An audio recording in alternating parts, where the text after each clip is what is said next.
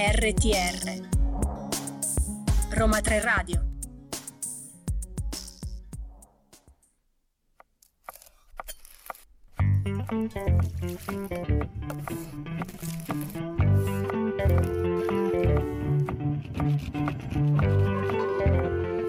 La scienza? In credenza?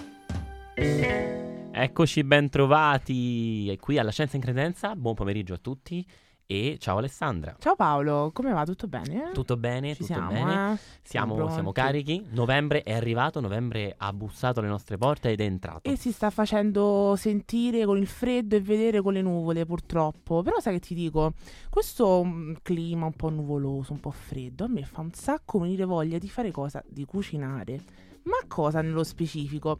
Tipo delle torte, delle cose no, molto Gli calde, impasti buone. magari. Gli impasti. E che cosa usiamo per fare gli impasti? La Paolo? farina! La farina, E quindi puta oggi caso. parliamo proprio di questo, di farina, di impasti.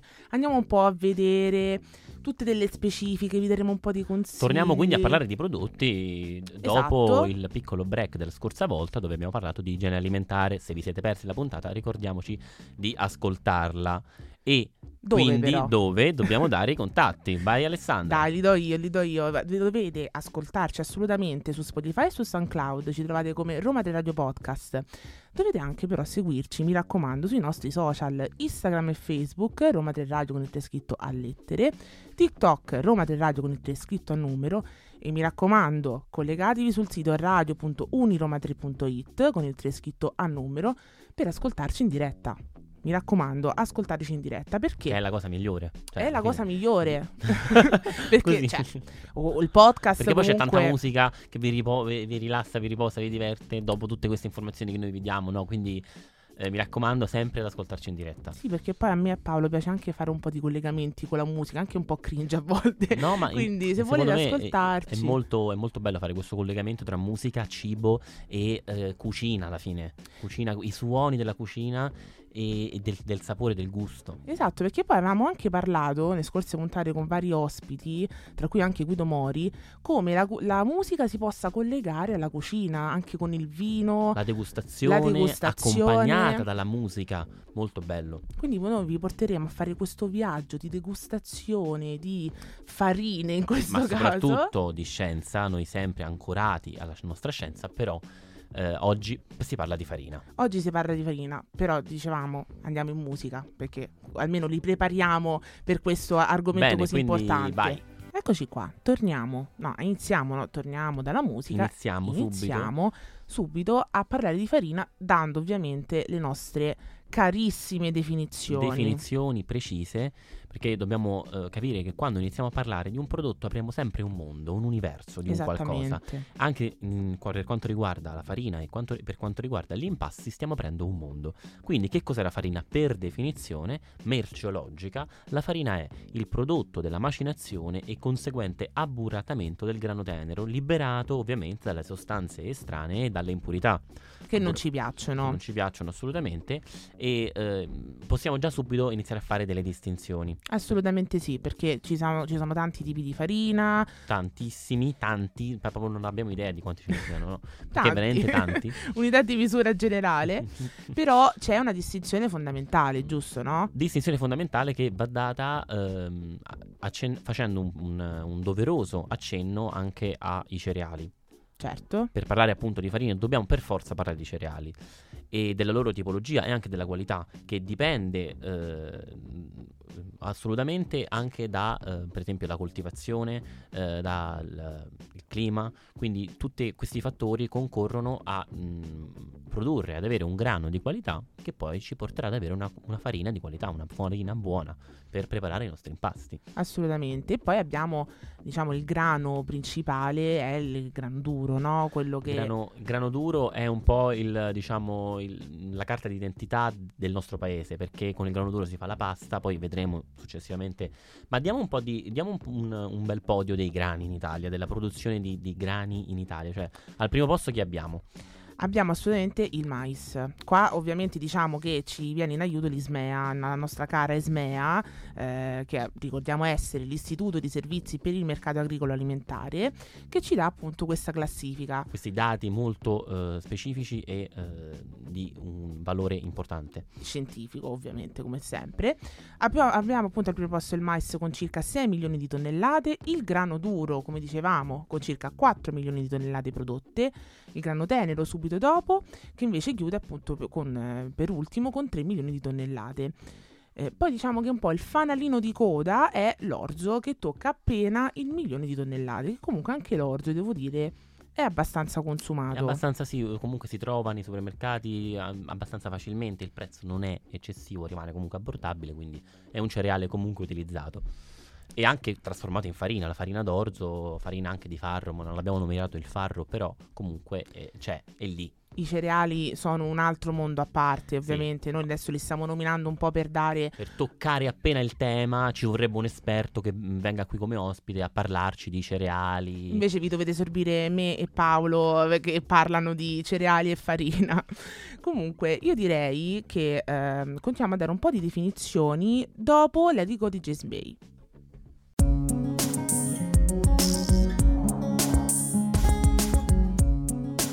RTR Roma 3 Radio Parlando di grano, parliamo anche di grano italiano made in Italy e qui si apre il, un solito dibattito sulla qualità, il grano italiano è buono, non è buono. Cerchiamo di fare un attimo di chiarezza.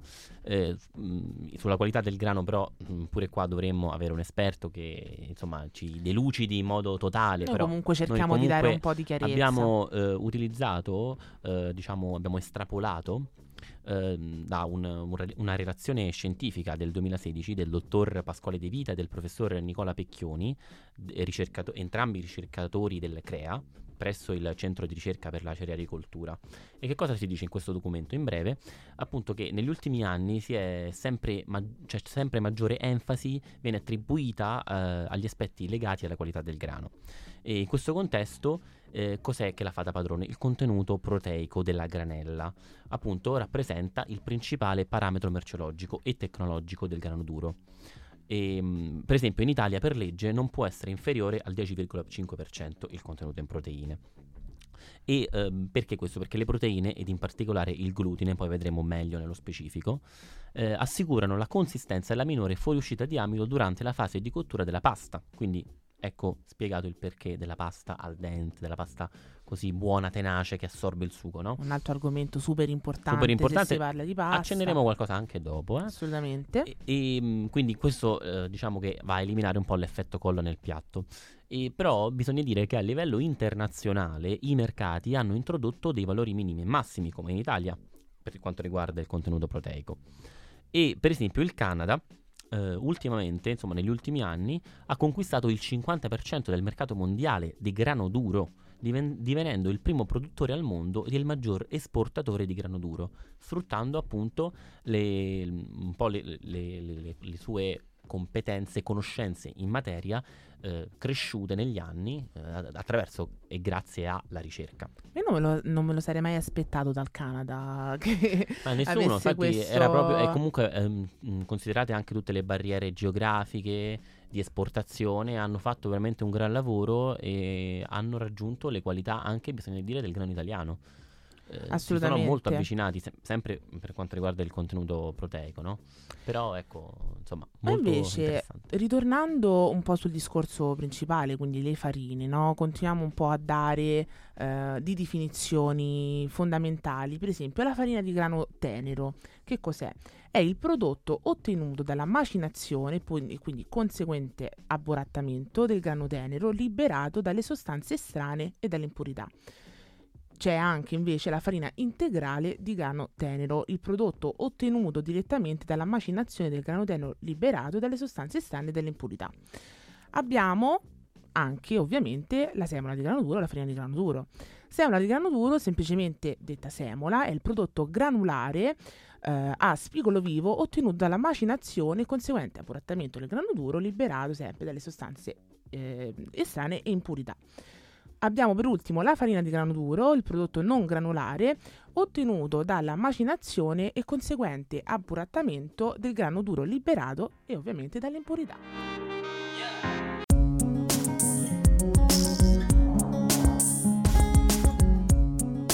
RTR Roma 3 Radio Ma parlando sempre di farina, no?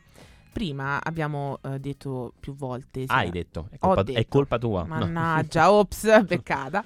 Ho nominato l'abburattamento. Trattamento. Diamo una bella definizione di questa parola che potrebbe sembrare una parolaccia. È vero. L'estrazione della crusca e del cruschello dalla farina per mezzo del buratto, quindi uno strumento come se fosse un setaccio, no, come se fosse un setaccio che serve a separare i vari componenti del chicco, no? Ricor- vi ricordate, ne abbiamo parlato quando abbiamo parlato del senatore Cappelli, ascoltate la puntata. Prima stagione. Ehm, prima era un po' in là, anni fa e mm, il chicco è composto dalla parte esterna quindi eh, esocarpo, l'endocarpo quindi la parte della crusca insomma andatevi ad ascoltare la puntata Esatto, e l'abburattamento in questo caso è un procedimento fondamentale, Sì, ovviamente. per ottenere le farine raffinate le 00, la 0 insomma E a proposito di classificazione di farine, noi le possiamo eh, dividere anche in base alla W.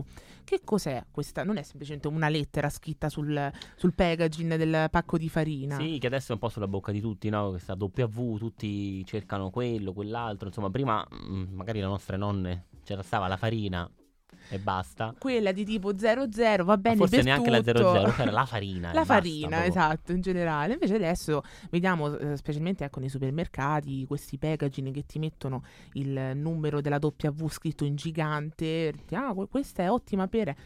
Adesso ci siamo io e Paolo Dichiariamo le idee. per chiarirvi un po' le idee. Innanzitutto diamo sempre una, una definizione de- di quella che è la W. È la forza della farina, molto semplicemente. Quindi è un parametro che determina la forza e anche l'elasticità di una farina. Più precisamente misura la capacità della farina di creare impasti elastici che permettono di trattenere più aria. Come si calcola? C'è un procedimento molto mh, complicato che eh, eh, però Qua entriamo nell'ambito delle tecnologie alimentari. alimentari e si calcola appunto attraverso una misurazione effettuata con l'alveografo di Chopin, Non il pianista. non il pianista, un altro, tipo, un altro Chopin. e ehm, funziona in- insufflando dell'aria in un disco di pasta, creando poi quindi una bolla fino alla sua rottura. E poi il risultato di questa prova è appunto un alveogramma che è essenzialmente un grafico della pressione in funzione dell'estensione della bolla d'impasto. Quindi ehm, come se fosse il gon- cioè come quando si gonfia un palloncino, no? Tu Esattamente, eh, prendi il pezzettino di pasta, vai gonfia, gonfia, gonfia, a un certo punto pam, esplode. esplode, Si esatto. rompe. E ehm, Molto, molto carino, secondo me forse qualche video lo troviamo se lo- per Ma si vederlo. trovano, eh, se siete per vederlo in curiosi. funzione, anche per capire, no? Sì, sì, sì, basta che cercate eh, alveogramma, insomma, anche dei grafici sono molto interessanti da vedere. E dicevamo, abbiamo dei ehm, numeri specifici Quindi che partono da tipo 160, 180, da 90 addirittura. addirittura da 90. Io ero rimasto indietro. Dai, sei rimasto un po' indietro, è vero Paolo. Farine, farine debolissime, farine super deboli che Fino- servono ehm, per gli impasti un po' più tipo pasta frolla, ma ve- vediamoli dopo. Eh, Fino ad arrivare appunto al 400. 400, cioè una forza, cioè Una farina super una farina che forte, ti prende a pugni. che ti prende a pugni. Una farina talmente forte che se la compri devi stare attento a eh, difenderti da essa.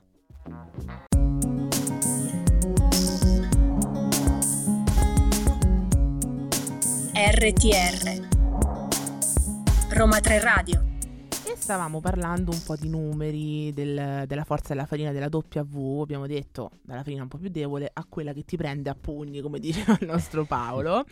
E eh, vi dico, vi aiuto un po' a scegliere la farina per fare le vostre preparazioni, perché una farina che ha una W tra 90 e 160 eh, è utilizzata principalmente per fare biscotti secchi o gallette. Abbiamo poi quella tra 160 e 250, quindi una forza diciamo media, utilissima per impasti diretti, quindi anche a, a lievitazioni molto brevi. Quella tra 250 e 310, quindi 150 e 310, una farina di forza utilizzata per produzioni di pane. L'ulti- la penultima tra 310 e 370 utile per prodotti a lunga lievitazione, quindi per esempio panettoni, brioche e croissant.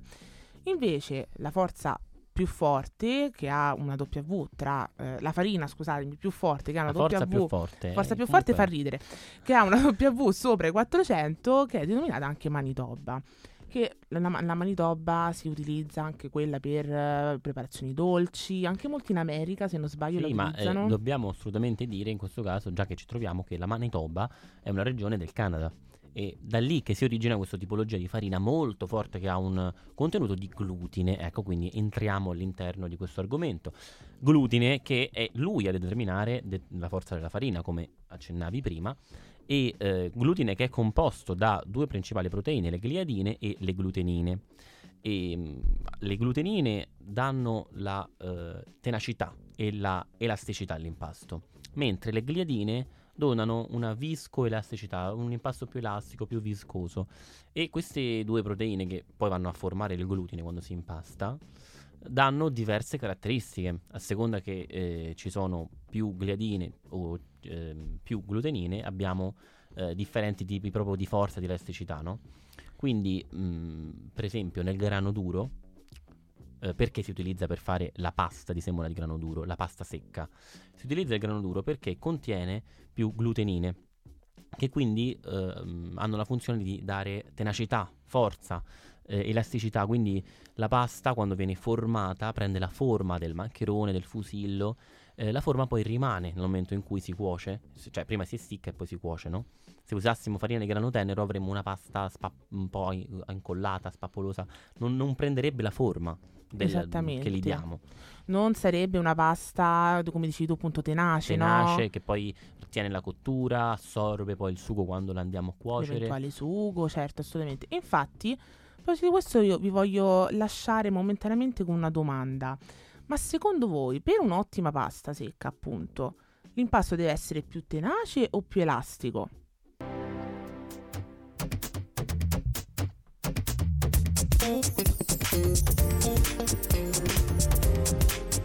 RTR, Roma 3 Radio.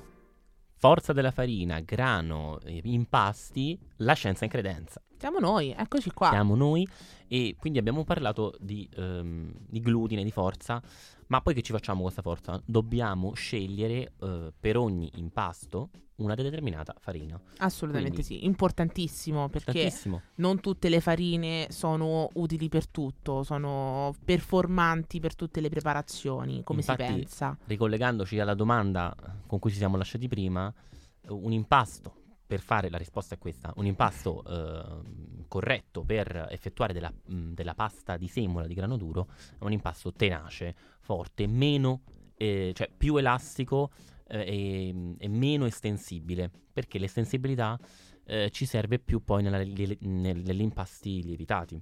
Quindi entriamo a parlare di impasti. Eh, impasto, diamo una, volevo dare una definizione un po' etimologica del nome impasto, perché mi, mi piace questa cosa, no? Certo, Eh, perché in- noi andiamo proprio più il- proprio in là nella storia, vediamo addirittura una, una definizione in latino. Voglio sentirti, vai Paolo. Sono Impasto, dal latino impastus, derivazione di pastus, che è il participio passato di pasci, che è la stessa radice, cioè quindi vuol dire mangiare, cioè quindi la stessa radice del verbo mangiare, quindi impasto, mangiare, cioè noi facciamo l'impasto per nutrirci, quindi Forse è meglio che ci occupiamo di scienza. No, infatti, allora, eh, No, però Io, io, per esempio lo prenderei come spunto per invitare prossimamente magari un, un- un- un letterario, no? un letterario. Un- qualcuno che ci possa dare delle delucidazioni storiche, un po' della cultura, anche della, dell'enogastronomia, perché comunque è molto interessante. Perché no? Capire un Potrebbe po' la storia di come si è evoluta, eh, potrebbe essere, no? Eh, Però ovviamente poi faremo parlare chi di dovere. No, assolutamente, noi, noi potremmo ci limitiamo a incontro questo. a, eh, diciamo, linciaggi da parte eh, dei nostri capi, ma... eh, Direi che eviti- di, di evitare. Io invece direi di continuare a parlare di impasti, no? impasti, no? Impasti dolci. Per esempio, eh, provate a fare eh, una frolla, una pasta frolla in pasticceria, quindi ci troviamo con della farina Manitoba e vediamo che cosa ne esce. fate una Ovviamente prova. è una provocazione, diciamo, retorica, in quanto eh, la farina Manitoba, come detto precedentemente, è una farina forte, che quindi crea elasticità, tenacità. La, fari- la pasta frolla è un impasto che deve risultare per definizione eh, friabile, eh, che si deve rompere sotto anche, mm, insomma, una lieve eh, forza delle mani, no? Mm, E quindi utilizzare una farina Manitoba sarebbe completamente deleterio. Cioè, Il, il risultato sarebbe una frolla comunque non con le caratteristiche tipiche appunto della Ma frolla anche- che dicevi tu. certo, ma anche un quindi- ciambellone, eh, il classico ciambellone eh, della nonna, effettuato con una farina Manitoba, risulterebbe un, eh, bellissimo, mm, una bellissima gomma da cancellare da lanciare contro il muro. Che comunque è utile, posso dire. Utilissimo. non utilissimo. commestibile, però comunque utile. E mh, quindi poi andando avanti eh, abbiamo per esempio gli impasti lievitati che hanno bisogno invece di estensibilità.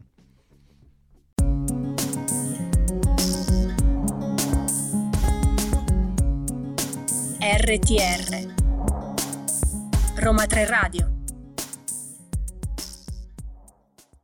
Fortunatamente prima sono stato interrotto dalla bellissima voce di Elisa, con tua per sempre, questa era eh, Elisa, e ehm, stavo par- stiamo parlando quindi di estensibilità.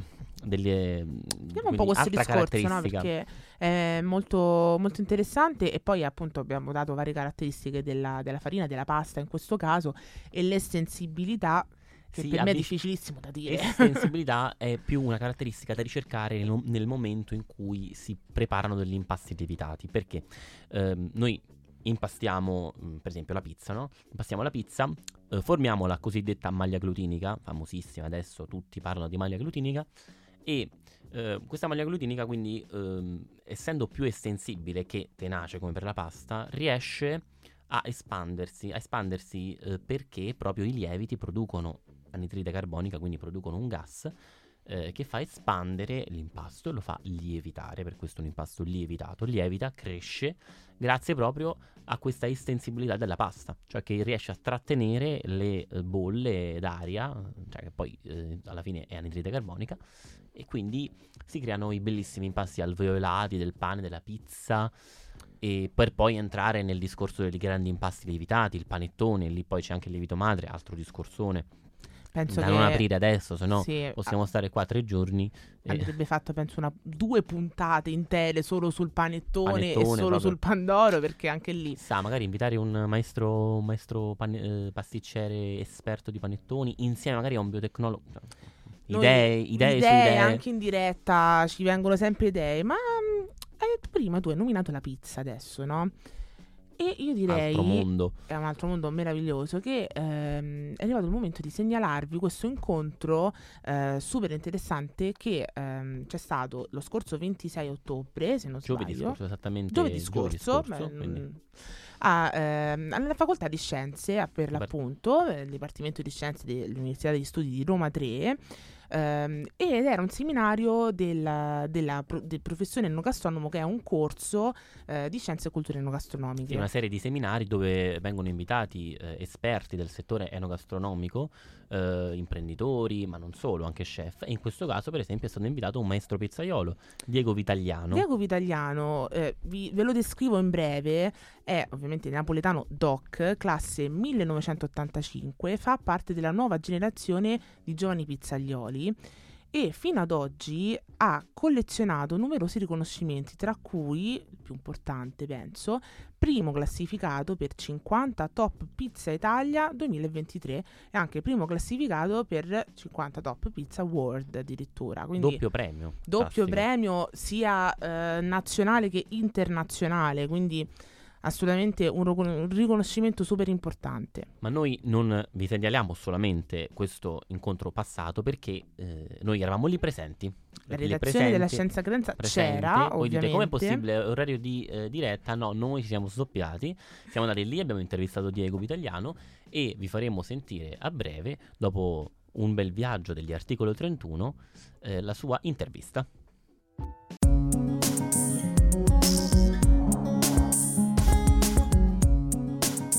RTR Roma 3 Radio. La- Nell'aula 7 del Dipartimento di Scienze lo scorso giovedì eh, si è tenuto un bellissimo incontro con il maestro pizzaiolo, pizzaiolo Diego Vitaliano che ehm, ha parlato insieme a una sua collega eh, di, ehm, di pizza, ma non solo, della sua storia imprenditoriale, ha parlato di impasti, anche un po' di farine come oggi eh, noi abbiamo, eh, abbiamo fatto e, mh, e poi ovviamente come dicevo prima la, la, sua intervista che noi subito pronti siamo andati lì. Mi ha fatto un po' di domande. Un po' di domande, un po' di cose e queste sono le sue parole. Quanto è importante la conoscenza, lo studio, l'applicazione in questo mestiere, in questa professione anzi direi? Allora, eh, questi ragazzi partono già avvantaggiati eh, a paragone mio che io ho studiato ben poco quando ero ragazzino, poi eh, gli ultimi dieci anni ho dovuto ritornare a studiare per diventare un grande professionista. Uh, quindi uh, è molto importante lo studio e soprattutto che consiglio a loro di non mollare mai, di non smettere mai di studiare perché la vita ti presenta esame ogni giorno. Che vuol dire per te essere primo eh, classificato al 50 Top Pizza World Tour? 50, 50 Top Pizza è un, un movimento, è una grandissima guida, ma soprattutto una grandissima community che fa conoscere pizzaioli di tutto il mondo. Come per i ristoranti c'è la Michelin, per le pizzerie c'è la Top 50 Pizza. Quindi grande valore dato, valore dato ai pizzaioli, ma soprattutto ha fatto impegnare il mondo, ha fatto affacciare il mondo a guardare la pizza con interesse. Come ci si sente? Ci si sente professionalmente e commercialmente soddisfattissimo. Benissimo, grazie eh, Diego. E dove possiamo venirti a trovare? Bene, a Napoli, a Pozzuoli, a Napoli Santa Lucia che sarà il prossimo, via uh, Flaminia Corso Francia a Roma e De Perli in Qatar. Direi di andare subito in Qatar. A mangiare una buonissima pizza, la top 50 Pizza World, che io sono curiosissima di assaggiare, eh, sinceramente. Devo dire che eh, ha riscosso veramente un grande successo questo incontro, c'è stata una grande, parte- veramente grande partecipazione da parte di tutti i ragazzi di scienze e culture enogastronomiche del primo anno, erano veramente tanti, tantissime, domande e anche molto, molto in, in, interessanti, molto, cioè, c'è stato veramente un, proprio un excursus, no? un po' da, da, da partire dagli impasti, da, da, come si fa la pizza, ma dall'importanza di un ingrediente fino ad arrivare a, uh, a, quella che è la sua storia imprenditoriale, cioè come è riuscito a crescere, no? partendo dalle basi ad, ad, aprire poi quelli che sono, quanti erano? 3-4 locali in tutto il mondo. Che poi appunto è, penso che sia eh, fondamentale poi capire la storia di quella che è poi diventata la pizza, il primo premio di Top 50 Pizza, sì, no? Perché m- m- semplicemente assaggiando si si capisce, ma è anche importante capire la storia, come sei arrivato come a quel sei arrivato tipo impasto. Assolutamente, a quella tecnica, a quella conoscenza. Certo, prima magari il pizzaiolo era un, uh, un, un artigiano che faceva la pizza in modo così, un po' per... Uh, ricetta tramandata. Adesso eh, c'è uno studio, c'è una ricerca, c'è una conoscenza di ogni singolo ingrediente, a partire dalla farina ad arrivare al sale. Attenzione, perché pure c'è il sale, cioè il sale lo metto là. No, il sale è un ingrediente che va scelto, eh, che va aggiunto nel momento giusto e, e, che quindi è importantissimo. Quindi noi ringraziamo ancora una volta in diretta Diego Vitagliano. Chissà se ci sta ascoltando. Ma... Lo salutiamo e lo ringraziamo tanto e nel mente ci ascoltiamo i Black Keys.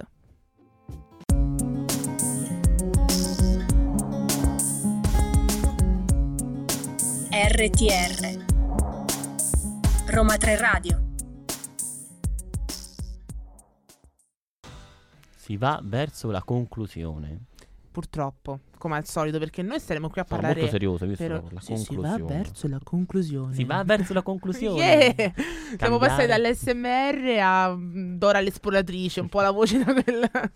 no, comunque sì, purtroppo abbiamo finito anche questa puntata. Ehm, abbiamo avuto noi di solito ci piace tanto avere gli ospiti. Questa puntata non è stato possibile, ma comunque un piccolo a distanza insert così. ce l'abbiamo avuto perché mh, ci piace sempre avere comunque delle figure professionali che parlano un po' più nello specifico. Perché io e Paolo comunque ehm, e Lavinia ovviamente studiamo, siamo nell'ambiente, ma se andiamo un po' più in un prodotto in particolare, meglio far parlare gli esperti, Chi, vero Paolo? eh, certo, chi quel, Eh. chi quel prodotto lo, lo- lo studia, lo lavora da sempre, da, da- da tutti i giorni. Per cui È arrivato il momento di dirvi i nostri contatti. Eh, pensavate che vi stessimo salutando, invece no. Vi dico di nuovo di seguirci su eh, Instagram e su Facebook. Roma 3 Radio con il 3 scritto a lettere, TikTok Roma 3 Radio con il 3 scritto a numero. Continuate ad ascoltarci e collegatevi su radio.uniroma3.it con il 3 scritto a numero e mi raccomando, vi siete persi questa puntata? Ma non c'è nessunissimo problema, potete riascoltarci tramite podcast, SoundCloud e Spotify, Roma del Radio Podcast. Detto questo, adesso è arrivato il momento di salutarci. Vi diamo appuntamento alla prossima puntata e vi salutiamo. Ciao ciao. Ciao ciao.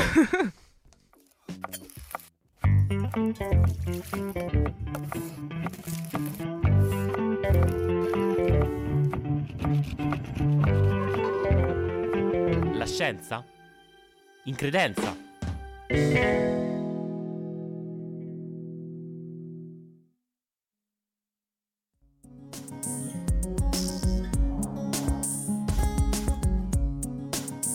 RTR Roma 3 Radio